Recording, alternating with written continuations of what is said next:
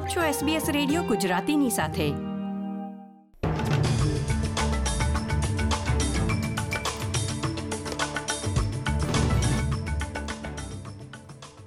નમસ્કાર. અઢારમી જાન્યુઆરી બે હજાર ત્રેવીસના મુખ્ય સમાચાર આપ સાંભળી રહ્યા છો વત્સલ પટેલ પાસેથી એસબીએસ ગુજરાતી પર. પ્રસ્તુત છે આજના મુખ્ય સમાચાર. એન્જિનમાં ખામી હોવાની માહિતી મળ્યા બાદ વિમાનનું સિડનીમાં સફળ ઉતરાણ. વીજળીની કિંમતોમાં ઘટાડો થશે તેવો વડાપ્રધાન એન્થની એલ્બનીઝીને વિશ્વાસ. અને ઓસ્ટ્રેલિયન ઓપનમાં સ્થાનિક ખેલાડી એલેક્સ ડી મુનોરનો પ્રથમ રાઉન્ડમાં વિજય.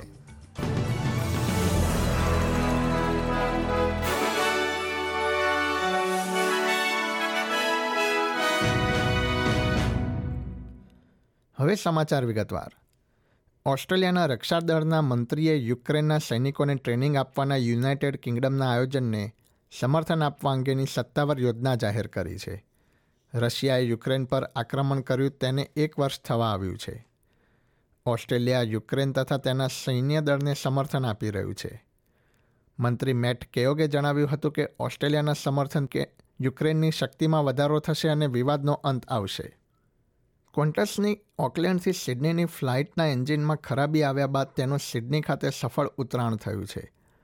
ઓકલેન્ડના સ્થાનિક બપોરે બે વાગે વિમાને ઉડાન ભરી હતી. Flight Q F one four four બુધવારે બપોરે ત્રણ ત્રીસ વાગે ઓકલેન્ડથી સિડની આવી પહોંચી હતી. તેના એન્જિનમાં ખરાબી હોવાની માહિતી મળ્યા બાદ ઇમરજન્સી સર્વિસને એલર્ટ પર રાખવામાં આવી હતી. ક્વિન્સલેન્ડમાં આવેલા ભારે વરસાદ બાદ મેકે વિસ્તારમાં સફાઈ અભિયાન હાથ ધરવામાં આવી રહ્યું છે. મેકે રિજનલ કાઉન્સિલના મેયર ગ્રેગ વિલિયમ્સને જણાવ્યું હતું કે હવામાન સુધરી રહ્યું છે અને બુધવાર સવારથી હવામાન સ્વચ્છ થશે. ઉત્તર તરફ જતા પચાસ જેટલા રસ્તા હજી પણ પૂરના પાણીમાં ગરકાવ થયા છે. તે બુધવાર બપોર સુધીમાં ખુલી જાય તેવી શક્યતા છે. કેનબેરામાં આવેલા ભયંકર બુશફાયરના બે દશક બાદ અગ્નિશામક દળના અધિકારીઓ ચેતવણી આપી રહ્યા છે. તેમના જણાવ્યા પ્રમાણે, ઇમરજન્સીની સ્થિતિમાં સંસ્થા પાસે હજી પણ યોગ્ય સાધન સામગ્રી તથા ટ્રકનો અભાવ છે. બુધવારે રાત્રે જાન્યુઆરી બે હજાર ત્રણમાં આવેલા બુશફાયરના વીસ વર્ષની યાદમાં સ્ટ્રોમલો ફોરેસ્ટ પાર્ક ખાતે એક કાર્યક્રમનું આયોજન કરવામાં આવ્યું છે. તે ઘટનામાં ચારસો લોકો ઘાયલ થયા હતા અને ચાર વ્યક્તિએ પોતાના જીવ ગુમાવ્યા હતા. જોકે ત્યારબાદથી જ અગ્નિશામક દળમાં ઓછી ભરતીના કારણે મુશ્કેલીઓ વધી શકે તેવી શક્યતા છે.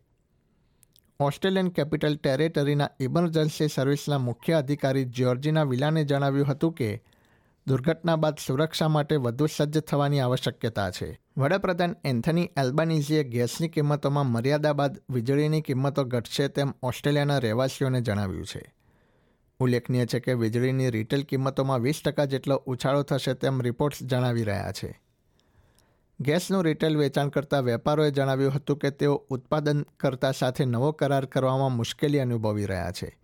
અને તેના કારણે નવા ગ્રાહકોને પોષાય તેવી કિંમતમાં ગેસ આપી શકતા નથી. The Australian competition and consumer કમિશને નવા નિયમોથી કંપનીઓ અવગત થાય તે માટે તેમને એક નવી માર્ગદર્શિકા આપી હતી. વડાપ્રધાને જણાવ્યું હતું કે તેમની સરકાર ઉર્જાની સુરક્ષા અંગે વધુ કટિબદ્ધ છે. નેપાળમાં થયેલી વિમાન દુર્ઘટનામાં મૃત્યુ પામેલા મુસાફરોના પરિવારજનોને તેમના સ્વજનોના મૃત શરીર સોંપવાનું કાર્ય શરૂ થયું છે. ઉલ્લેખનીય છે કે આ દુર્ઘટનામાં બોતેર લોકોએ પોતાના જીવ ગુમાવ્યા હતા. ઓસ્ટ્રેલિયાના શિક્ષક મેયરોન વિલિયમ લવનું પણ તેમાં મૃત્યુ થયું છે. નેપાળમાં છેલ્લા ઘણા વર્ષોમાં ઘણા વિમાન અકસ્માત થયા છે. ખરાબ હવામાન તથા મુશ્કેલ હવાઈ રસ્તાને તેનું મુખ્ય કારણ માનવામાં આવે છે. સિડનીના શિક્ષકના પરિવારે એક નિવેદનમાં તેમને સહયોગ આપવા બદલ તમામ લોકોનો આભાર વ્યક્ત કર્યો હતો. વડાપ્રધાન એન્થની એલ્બાનીઝીએ ગ્રેનવિલ ખાતે થયેલી રેલ દુર્ઘટનાના મુસાફરોને શ્રદ્ધાંજલિ પાઠવી હતી. છેતાલીસ વર્ષ અગાઉ અઢારમી જાન્યુઆરી ઓગણીસો સિત્યોતેરના રોજ માઉન્ટ વિક્ટોરિયાથી સિડની શહેરમાં જતી ટ્રેનને ગ્રેનવિલ નજીક અકસ્માત નડ્યો હતો. જેમાં બસોથી વધુ લોકો ઘાયલ થયા હતા તથા ચોર્યાસી લોકોએ પોતાના જીવ ગુમાવ્યા હતા. વર્ષ બે હજાર સત્તરમાં મૃતકોની સંખ્યામાં સુધારો કરીને એક અજાત બાળકનો પણ તેમાં સમાવેશ કરવામાં આવ્યો હતો. વડાપ્રધાને જણાવ્યું હતું કે ઘટનાને અડધી સદી વીતી ગઈ છે, પરંતુ ભોગ બનનારા લોકો હંમેશા દેશના રહેવાસીઓની યાદમાં રહેશે. રમતના સમાચારોમાં, ઓસ્ટ્રેલિયન ઓપન ટેનિસમાં સ્થાનિક ખેલાડી એલેક્સ ડી મિનોરે પ્રથમ રાઉન્ડમાં વિજય મેળવીને ટુર્નામેન્ટના બીજા રાઉન્ડમાં પ્રવેશ કરી લીધો છે. તેણે તાઇવાનના સુ યુ હોસોયુને પરાજય આપ્યો હતો. તે ટુર્નામેન્ટમાં એકમાત્ર ઓસ્ટ્રેલિયન ખેલાડી છે. ઉલ્લેખનીય છે કે મંગળવારે વધુ ગરમી અને વરસાદ પડતા આયોજકોએ કેટલાક મુકાબલા બુધવાર સુધી સ્થગિત કરવા પડ્યા હતા. આ સાથે જ આજના સમાચાર સમાપ્ત થયા.